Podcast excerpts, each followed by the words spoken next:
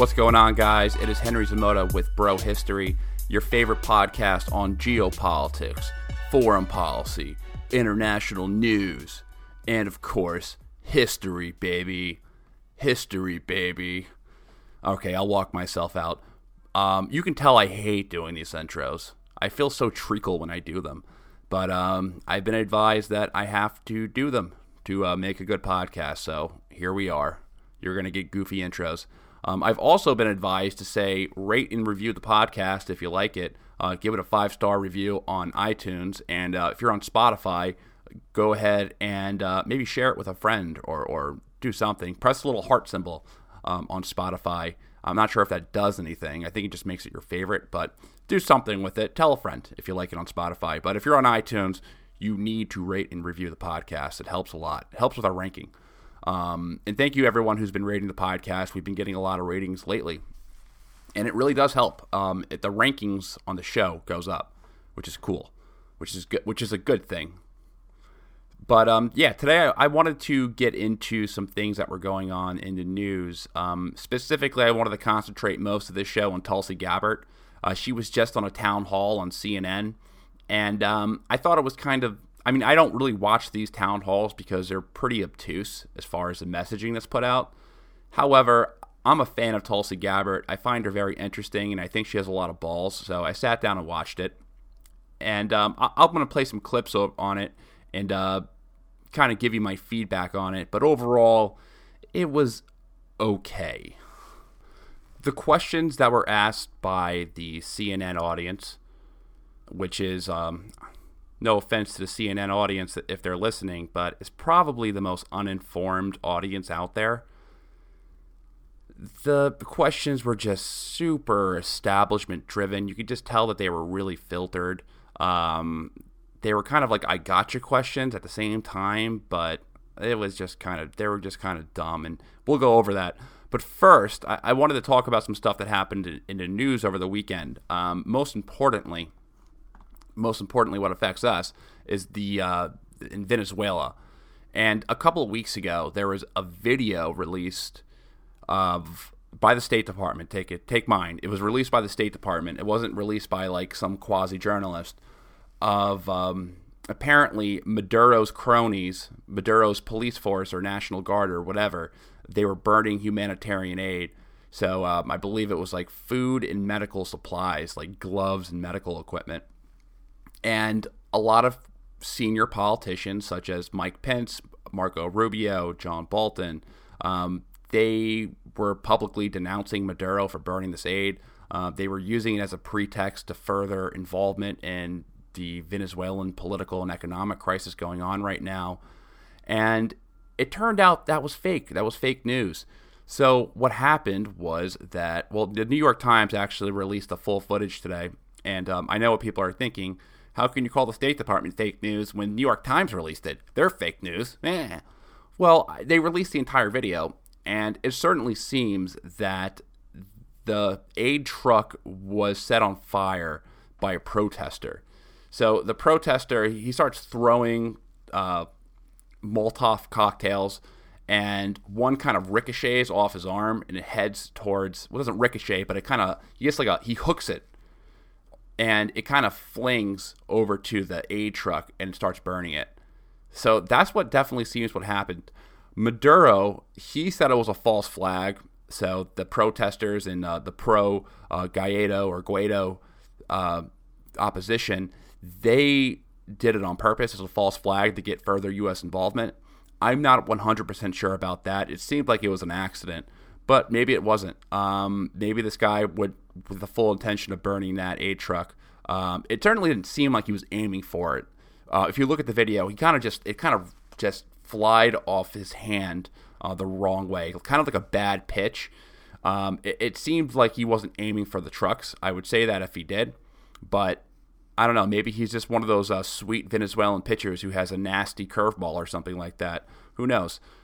But um, yeah, uh, take note of that because a lot of politicians were using that as a political fire to get further involved in the Venezuelan crisis. And just take note, I'm no fan of Maduro. I think Maduro sucks. He's a he's a monster to some degree. He ruined that country with his economic policies or the continuation of the socialist policies that were put forward by uh, by Hugo Chavez. Um, however, I think getting involved in that political crisis is definitely not a good thing for the U.S., um, and I think that would be a really bad thing for Venezuela. It, at the end of the day, I think that will make things a lot worse than they are. So, very interesting news. Um, some other things that are going on in the Middle East right now. So, uh, there was a Saudi airstrike over the weekend that killed 21 civilians in northwest Yemen. Um, apparently, they killed 21 civilians um, that were hiding in a, I believe, a house which is just very sad. It's just indicative of how brutal this war is in Yemen. And we're actually doing an episode later this week. We're gonna do kind of like a Yemen Q and A, and we're gonna answer some like basic questions. So anyone who's interested in getting up to speed with the war and understanding the history of what's going on, um, we're gonna do kind of like a Q and A type of thing where we go over the basics and, and go over how the war started and the history of Yemen and Saudi Arabia and some of the geopolitical implications of why Saudi Arabia has declared war on the Houthis and why they are trying to put their puppet government in place there. Okay, so the CNN town hall, and I really do not like these town halls at all. They're just, especially when they're from CNN, they just ask the most establishment questions ever. Um, there's never really good messages put forward because politicians, when they're speaking to the CNN audience, I feel like they try to speak intentionally vaguely because they don't want to confuse a CNN audience, which is very possible. But um, I, I, wanted to go over some of the questions and, and play some clips there, and you could decide for yourself. But I found overall that it was just not very good. It wasn't very enlightening. I didn't really learn anything more about Tulsi Gabbard's positions or her nuanced views. Um, I just learned the basics maybe for someone who's not familiar with Tulsi Gabbard, maybe it was a good opportunity for them to get to know her. However, I'm going to play some clips and give my commentary, and you can be the judge. So, this was the first question. Hi, Congressman. Um, my question for you tonight is about anti interventionist. Mm. So, um, you've been known for being anti interventionist, which is the U.S. not going into wars that are backing anti regime or regime change. Um, but yet you do fight in the military, and thank you for your service. Um, but my question for you is how can you be both an anti interventionist and also serve in the military? So, this question pretty much sets the theme for the entire town hall. And I'm only going to be going over the foreign policy questions, but this was the, the first question they asked How can you be an anti interventionist and yet continue to serve in the military? Basically, how can you be an anti interventionist and not want to kill people? Isn't that what you signed up for? Well, all Tulsi needs to do is just answer this question quite calmly. Um, what I would do is I would say, well, listen, I love the military. I love the U.S. military. That's why I pledge my life to defend this country. I believe you have the right to defend your nation, but we have wars of choice done for economic purposes that don't benefit the American people, but only specific corporations, arms dealers, and American assets in the Middle East. That's what I would say. But let's see what Tulsi says. Thank you. Thank you very much um, for this important question that is personal to me, but is important to all of us as Americans. Um, I'm a soldier. I have served now in the Army National Guard now for nearly 15 years. I'm a major, and I've deployed twice to the Middle East. In Congress, I've served on the Foreign Affairs Committee, and the Armed Services Committee, Homeland Security's committees now for over the last six years to have a very personal understanding, as well as an understanding from Washington about the cost of war and who pays the price. Uh, during my first deployment to Iraq, I served in a medical unit where my very first task every single day was to go through a list of names of every single American service member who had been injured in combat the day before this was the first thing I did every day for the year that I was deployed. And every day, seeing in such a heart wrenching way who pays the price.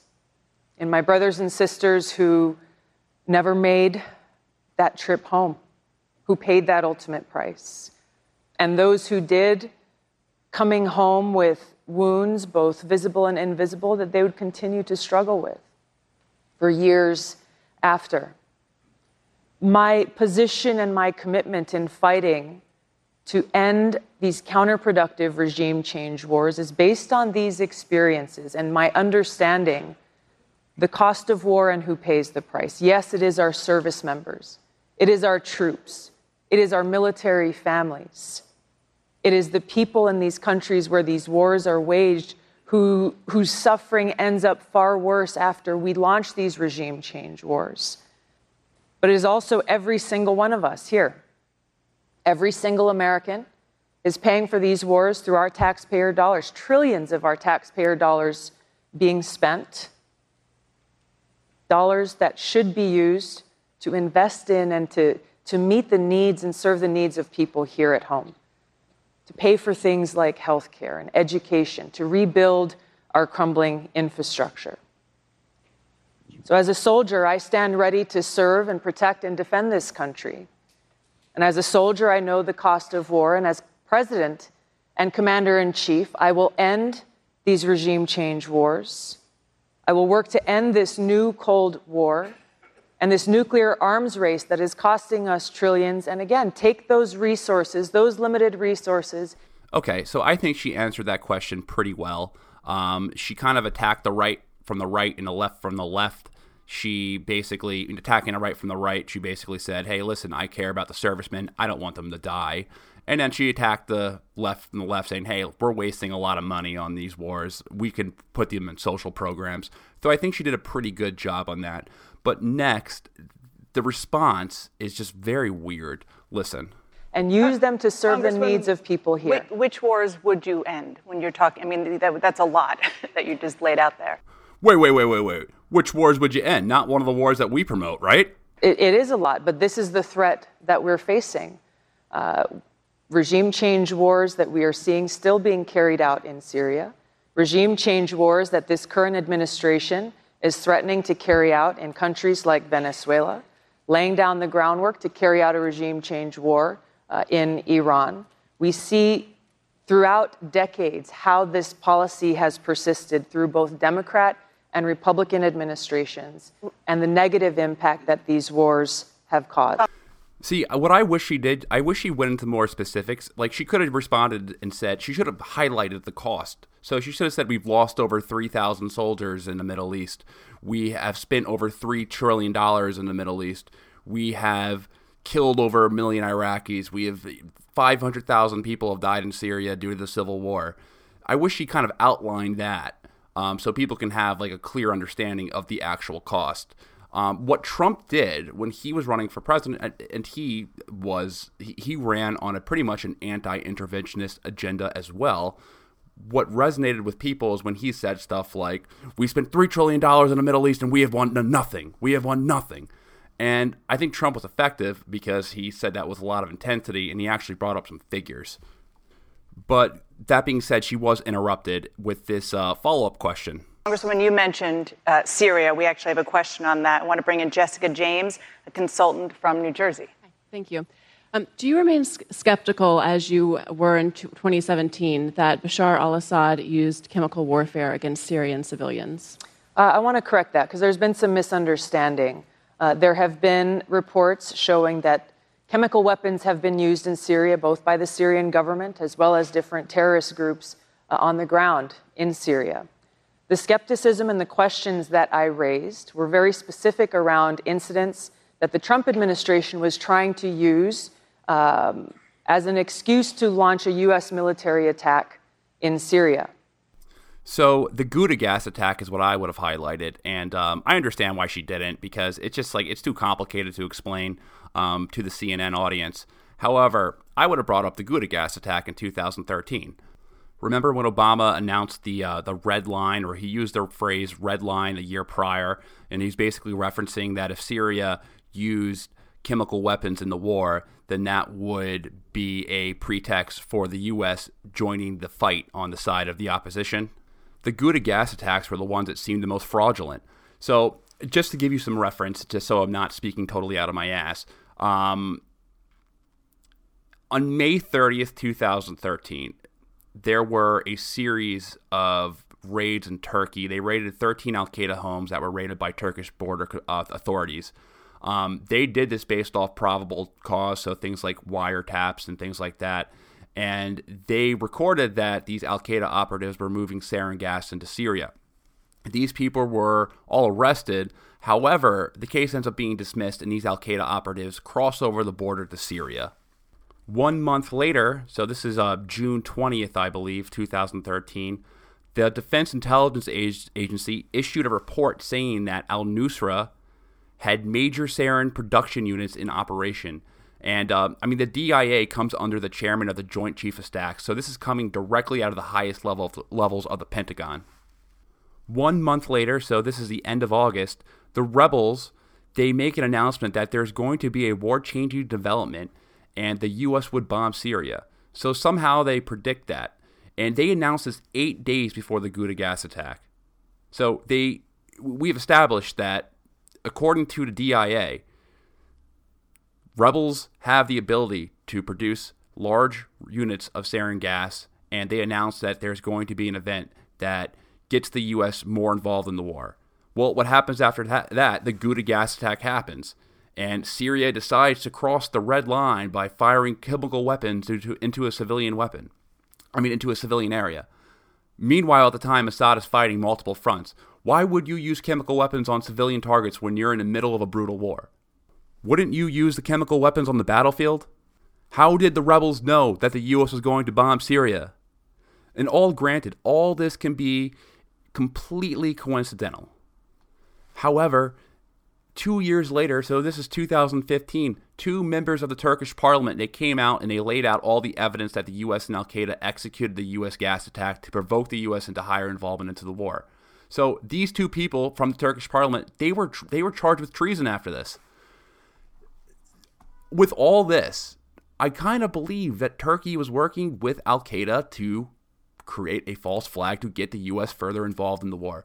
I'm sorry, it, it sounds. I, I've been called an Assad apologist. I've been called all that, um, a Russian apologist as well. But I, when you see shit, when you see things that don't seem true, you have to call it out. And granted, Tulsi Gabbard can't go out of her way to explain all this because she's talking to the CNN audience that does that is very ill informed and probably doesn't give a shit about foreign policy to begin with. All they know is that oh, oh Assad, oh hey, Normandy, ah yeah, oh ah. Is it fucking crazy to think that he didn't use them? Like, is it crazy? Like, are you a Assad apologist? I think Assad did a lot of horrible things in the war. I'm not an Assad apologist. I just don't think he used crossed the red line. But whatever, I'm going off the rails right now. Let's get back into this town hall. Now, I served in a war in Iraq, a war that was launched based on lies, and a war that was launched without evidence. And so the American people were duped. Okay, good. She brought that up. She brought up that, that we were lied into the Iraq war to set the at least to set the the question that maybe we could use an event that may or may not be true to enter into another war front. So, as a soldier, as an American, as a member of Congress, it is my duty and my responsibility to exercise skepticism anytime anyone tries to send our service members into harm's way or use our military to go in and start a new war. May I just ask a follow about that? Because, Congresswoman, the Defense Department, the United Nations agree that the Assad regime used chemical weapons against its own people. So, as president, would you trust the conclusions of your government? No. Uh, well, like I said, we have in our recent past a situation where our own government told lies to the American people as an ex- and to the United Nations for that matter to launch a war. So, what I'm saying is, it is our responsibility to exercise due diligence, to ask the tough questions, to get the evidence before we make those very costly decisions about how and when and where our military is used. While we're on the topic of Syria, this week, Syrian refugees in Jordan, they requested that the first international criminal court case against the Syrian government commence.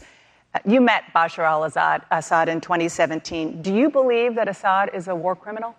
I'm just going to go ahead and say that you can certainly make the argument that every single American president since Woodrow Wilson is a war criminal. I think it was Noam Chomsky that said that if we were judging presidents by the uh, Nuremberg standard, then they would all be hung. And he went back and he starts explaining, well, yeah, George Bush did this, that, and that. Bill Clinton did this and that. I mean, last week, a U.S. led coalition, aka the Kurds, they used white phosphorus over a village. White phosphorus isn't a chemical weapon. When white phosphorus gets on your skin, it burns your skin off and it seeps into your organs and it causes kidney damage and organ failure and all that horrible stuff. So if we're talking, if we're calling a spade a spade, then basically every world leader who's been engaged in any type of modern warfare is a war criminal because in modern warfare, when you bomb targets, you kill civilians. I think that the evidence needs to be gathered. And as I have said before, if there is evidence that he has committed war crimes, he should be prosecuted as such. But you're not sure now? Everything that I have said requires that we take action based on evidence. The evidence is there, there should be accountability. That's fair enough. She's doing a pretty good job speaking to a broad audience right now. She can't get too into the weeds with this stuff. She needs to give some general answers. So I think that she's she's doing a fair job. Me, you know, I like someone with a sharp tongue who goes really into the weeds, but she's not speaking to me. She's not speaking to the people who already support her. She's speaking to the people that don't probably don't really know her. So she needs to be vague. However, you could also say that this is the opportunity for her to get on the national stage because I've been talking to just like random nonpartisan people and they don't know who Tulsi Gabbard is, which is kind of sad. Like there's not that much press coverage of her.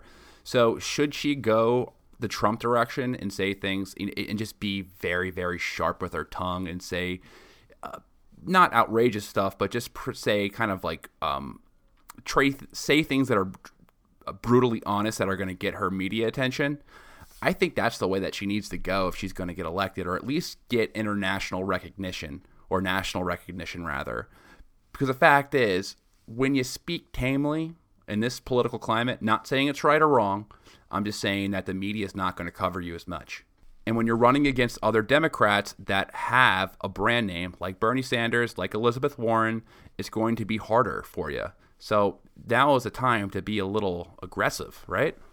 Okay, so the next question has to do with Omar Alon's alleged anti Semitic comments, as you would definitely expect would be asked in this. you, you definitely knew that this was going to be asked. Okay, we're going to get to our next audience question. Uh, it comes from Beth Gendler, who is the executive director of the National Council of Jewish Women in Minnesota and also the daughter of a Holocaust survivor. Thank you, Beth. Thank you. Thank you, Congresswoman. As a co founder of the Muslim and Jewish Women of Minnesota Policy Collaborative, I'm troubled by the increase in both Islamophobia and anti Semitism that's infecting discourse on both sides of the political aisle. Regardless of where it comes from, it puts both of our communities in real danger. As president, what can you do in terms of policy and position to combat racism and bigotry no matter where it comes from? Thank you. Thank you, Beth, and thank you for your leadership in this area. Yeah, thanks for your leadership in this area. Yeah. So this is obviously the lead up to the uh, Omar Alon situation, all about the Benjamins tweet. So let's hear her response to this. Uh, and this is, this is so important. Um, we see incidents uh, occurring far too often where there is not only hateful words and bigotry, but actual violence uh, being used against people because of the color of our skin or the way that we choose to worship. Uh, as a practicing Hindu, uh, I have been on the receiving end of Hindu phobia and bigoted attacks. Uh, the very first time that I ran for Congress in 2012, my Republican opponent that time uh, said on television that I was not qualified to serve in Congress because my being a Hindu contradicted the United States Constitution. Uh, unfortunately, even now, as I stand before you here today and running for president, those Hindu phobic attacks continue. Attacks against Christians, Muslims, Jews, atheists, people of all different religions cannot be allowed to stand. And what is most important is to lead from the front. Yes, as President of the United States, I will do that in calling out and condemning those bigoted attacks. But this is something that each and every one of us has the opportunity to do when we are confronted with such bigotry. It is only when we stand together. We get it, Tulsi. Bigotry is bad. And speak out against and condemn this kind of bigotry and the violent acts that sometimes occur as a result, that we can actually change, make that real change we know we need to see. And Congresswoman, if you, if you want to sit, I just want to ask you a follow up question on this very topic because you voted this past week to condemn uh, anti Semitism and other forms of hate. And this vote, of course, came after your fellow Democratic Congresswoman Ilhan Omar suggested that support for Israel in Congress is, quote, all about the Benjamins, and criticized lawmakers just this past week for supporting Israel as potentially having, quote, allegiance to a foreign country. What do you think about these statements, and do you think this is anti Semitic? Uh, well, let's look at the bigger issue here. The bigger issue is uh, there's a couple actually of, of making sure that as members of Congress and as people in this country, we can have open dialogue uh, about our foreign policy. Um, you know, as, as there are uh, criticisms levied about uh, dual loyalty, again, as I mentioned in the last question, I've been on the, on the receiving end of those types of attacks, so I can understand um, how offensive they can be. Where just because I am a Hindu, people assume that therefore I must be loyal to some other interest or some other place. But what it- I don't think Tulsi was really prepared to answer this question. She was answering it with a lot of vagueness and fluff. What she should say is no, I don't think they're anti Semitic. Ilhan is under fire because she dared to open up a discussion about the Israel lobby and specifically AIPAC and its influence over Congress through the orchestration of campaign contributions. And she's raising a serious question, and you have to ask yourself why is Congress in such a frenzy over this? Bigotry and racism is unacceptable in all forms. And of course, Jewish people should never be collectively condemned because of the influence over one foreign lobby. But we still need to ask questions about how these different lobby groups influence our day to day lives and our policy as Americans. That's all she really needed to say. But of course, no politician would ever dare say that. But what about these specific statements? You're talking broadly. These specific statements, were they anti Semitic? Uh, there are people who have expressed their offense at these statements. I think that what Congresswoman Omar was trying to get at was a deeper issue related to our foreign policy. And I think there's an important discussion that we have to be able to have openly, even though we may end up disagreeing at the end of it, that we've got to be able to have that openness to have the conversation. But you're not willing to go as far what as I'm saying, saying it's anti is, is what.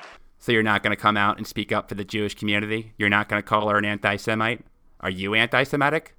It certainly seems it. You are brown, aren't you? I heard them brown people are all anti Semites, especially the Muslims. And Hindu and Muslims are the same thing, right? Huh? One just has a dot, right? Huh?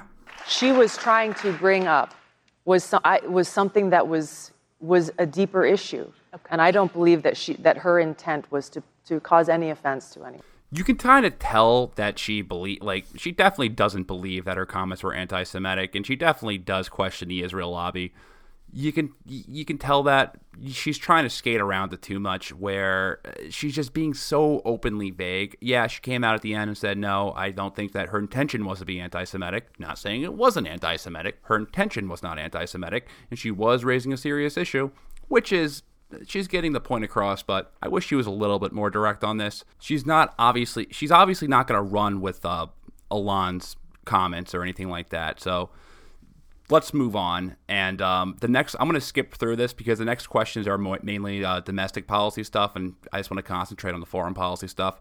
But um, this really strange ca- question came up, and uh, I'm going to play it, and it revolves around Hindu nationalism.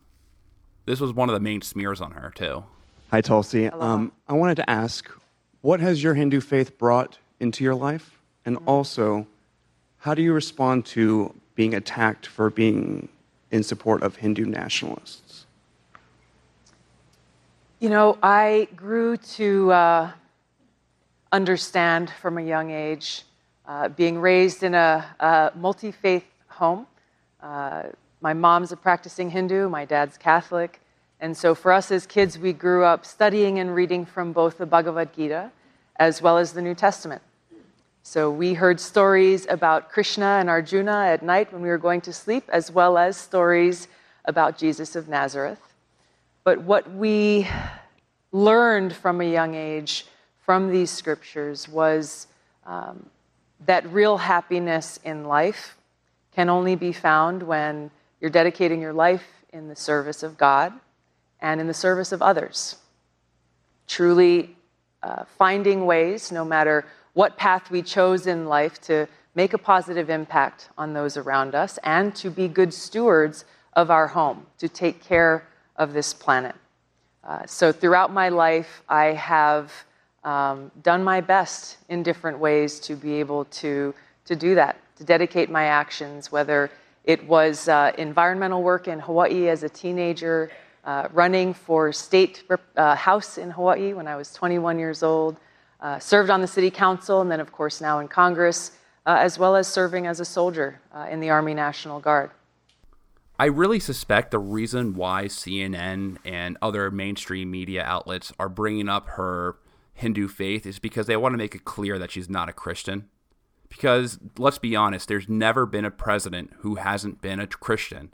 So I, I really think this is an attempt to bring up the fact that she's a Hindu so she won't win votes in the South. Because let's just be completely honest, most Southerners won't vote for a non Christian. So, I mean, that's what that was. I mean, that's not 100% fair, but like that was one of the things that DNC, the DNC was trying to do to fuck over Bernie Sanders. They were trying to play on his Jewish card. So I really think they're trying to make the point that this girl's Hindu. She's not she's not a Christian. Isn't that weird?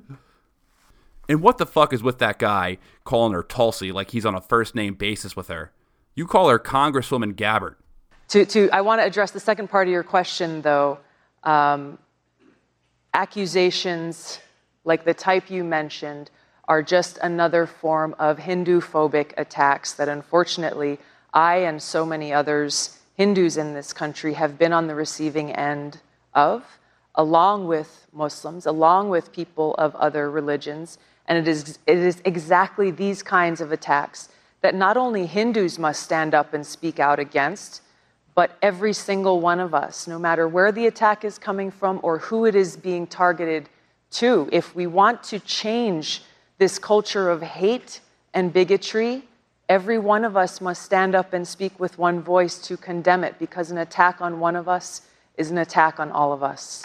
And I'm not taking clips from the entire thing, but this goes on forever. Like they ask her about Hindu nationalism and her Hindu faith a lot. And we get it. We get it that she is Hindu this goes on for another 10 minutes or so. They just keep on asking her about her Hindu faith. It's just, it gets ridiculous. But um, the next question, not foreign policy related, but I found it interesting regardless. Um, someone asked her about gay marriage, or more specifically, um, her, I guess, her the claims that she was for conversion therapy. I'll let it play. Um, can you convince me that your prior positions on gay rights have truly changed um, I'm especially concerned about your previous support of conversion therapy, which I find really, really repulsive. And I'd like to understand what caused you to reevaluate your positions and change them. Thank you for your question.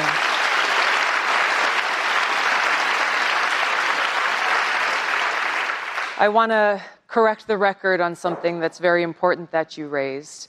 Uh, I personally never supported uh, any kind of conversion therapy. I never advocated for conversion therapy. And frankly, I didn't even know what conversion therapy was until. Smear attack alert. This is a CNN smear attack. They've obviously filtered this guy to ask that question and throw conversion therapy up in the air. I've looked into it. She wasn't for gay marriage when she was a young when she was younger, when she was in her early 20s. She was never for conversion therapy. It's ridiculous. The claims on her on that on her gay marriage or or the her her belief in conversion therapy are completely false, fake news, smear attempts, and that's why they filtered this ridiculous question on in the first place. Just the last few years, uh, I think it was when I was first running for Congress when someone was asking me about it. Uh, I was raised in a very socially conservative home. Uh, my father is Catholic. He was a leading voice against gay marriage in Hawaii during that time. Again, I was very young. Uh, but these were the values and the beliefs that I grew up around. My own personal journey, as I went out uh, in different experiences in my life, especially going and deploying to the Middle East, uh, where I saw and firsthand the negative impact of a government attempting to act as a moral arbiter for their people, dictating in the most personal ways how they must live their lives. And so it caused me to confront um, that contradiction, where as a soldier standing for freedom for all people here in this country, but also how that contradicted with some of those values and beliefs that I grew up with. Uh, I also served with uh, gay and lesbian and trans service members, and we became very good friends uh, and knew in the most deep and visceral way that I would give my life for any one of them. Okay, this goes on for another couple of minutes, and uh, I'm not going to play the whole thing, but CNN is so much harder on Tulsi Gabbard than they ever were Hillary Clinton or Barack Obama, despite their views being exactly the same. And Tulsi Gabbard came around. She has one of the pro um, LGBTQ voting records out there. I think it's like rated 100%, whatever that means. But she's like thumbs up in that community as far as her voting record is, is, concerned. That's all that really matters anyway. Who cares if she didn't believe, due to her religion or due to whatever faith, you don't believe in it in a personal level. As long as she's not trying to prevent people from actually getting married, then there's no problem. God damn. Leave it alone. It's, it's a ridiculous question that she believes in conversion therapy. It's a smear attack. This is why CNN sucks. All right. So this next question, this is going to be the last question I go over, but it is weird. Hi. What do you believe has been the biggest policy mistake of the United States since creation? Dear God. That kind of sounded like a Care Bear. Let me play that again. Hi. Jesus Christ. What is this girl, like 10 years old? One more time. Hi. What do you believe has been the biggest policy mistake of the United States since creation? If you do not say slavery, then you are a fucking racist. So choose wisely. Wow. since creation. Of the United States. Uh, right, yes. yes, I, I, I, don't, I don't know that I could go back that far.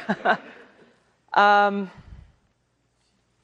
well, look, I'm, I'm going to point to the one that, that's, that strikes a chord with me uh, most deeply personally. Um, and it has to do with the cost of war. Um, we are in a situation today where we here in the United States uh, and the world are at a greater risk of nuclear catastrophe than ever before in history. A greater risk today than ever before of nuclear catastrophe. About a year ago in Hawaii, um, this became all too clear to us. Uh, it was January of 2018, right? That's what year we're in.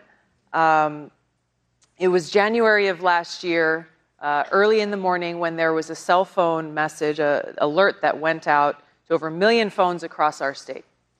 And that alert read, "Missile incoming. Seek shelter. This is not a drill." So it, it might be hard for some of you to imagine what went through our minds, but it was terrifying knowing that we had just minutes to live. Minutes to live. And so we had uh, uh, parents who were piling their kids into cars and trying to drive towards the mountains to see if there was a cave that might provide some shelter and safety. There was a father who lowered his little girl down a manhole thinking that maybe, maybe she might be protected there. People trying to decide who do I spend, what member of my family, which one of my children do I spend the last minutes of my life with? So this alert turned out to be false, but the reason why we reacted the way that we did is because the threat is real. It's as real for us as we sit here today in Austin, as it is for everyone who's watching from home. Uh, our leaders have failed us and brought us to this point. It doesn't have to be this way. We have to correct our course. We have to end this new Cold War and nuclear arms race that is uh, currently being waged, that threatens our very future, and that costs us trillions of our taxpayer dollars dollars that need to be spent and invested to serve the needs of our people here at home. Uh, this is what I'm committed to doing. This is, this is why I'm running for president to change these policies, to end these regime change wars, end this new Cold War and nuclear arms race, and take our resources and put them where they need to be in our people and in our future. Okay, I'm going to wrap this thing up soon. Um, but yeah, overall, very weird question, by the way. And that girl had a very squeaky voice. But overall, obviously, this wasn't very productive. Um, these CNN town halls aren't very productive. But I still thought it was pretty interesting to see her que- see, I guess, her mo at least, and how she's trying to present herself to the mainstream liberals in the world. Um, I'm going to give you my feedback right now on what I think the chances are of Tulsi Gabbard actually becoming president of the United States, I, I think they're pretty low. And here's what I think I think that she has the best chance in the field to defeat Donald Trump in the 2020 election. However, I think they're going to give her the Ron Paul treatment at the end of the day. They're going to ignore her. And whenever they bring her up, they're going to bring up these ridiculous claims about conversion therapy, these ridiculous claims about her being an Assad apologist, these ridiculous claims about her being a Hindu nationalist. I think they're going to try to use all of that combined to make her look like a nutter. And uh, it's unfortunate because I do like Tulsi Gabbard. Um, I thought she did an okay, an okay job, but I think if she is going to stand a chance in the primary, she's going to have to develop a little bit of a sharper tongue and uh, get some more like free press and media. I mean, that's how Donald Trump won. Donald Trump was a, started off as a I mean, he still is a buffoon, but he started off as a crazy buffoon talking about birth certificates and, and stuff like that. Not saying it's right, but if I was a political strategist, that would be the way I would go. I would go a little bit more on the uh, earned media type of route. But she is very well spoken and kind of laid back, so I, I don't know. Um, but you're going to see people who are more forward with their agendas, I think, get pushed up the DNC. And, and I think right now Bernie Sanders is probably the favorite for the DNC um, for the DNC primary. But overall, this wasn't very productive. Not the podcast. The podcast, the point was to show you how shitty CNN is because uh, let's be honest. And I also wanted to spread some light on some of the serious stuff because that's like one of the things that I follow a lot. But um, I hope you guys enjoyed it. I think I'm going to wrap this up right here. And uh, I love you all. Uh, we're going to be doing a Yemen Q&A later this week. Uh, we're going to go into the weeds and why the war started, how the war started, the geopolitical implications. Make sure that you rate and review the podcast as always. Um, it's always a really big help as far as our rankings are concerned. And uh, I love you all. Peace.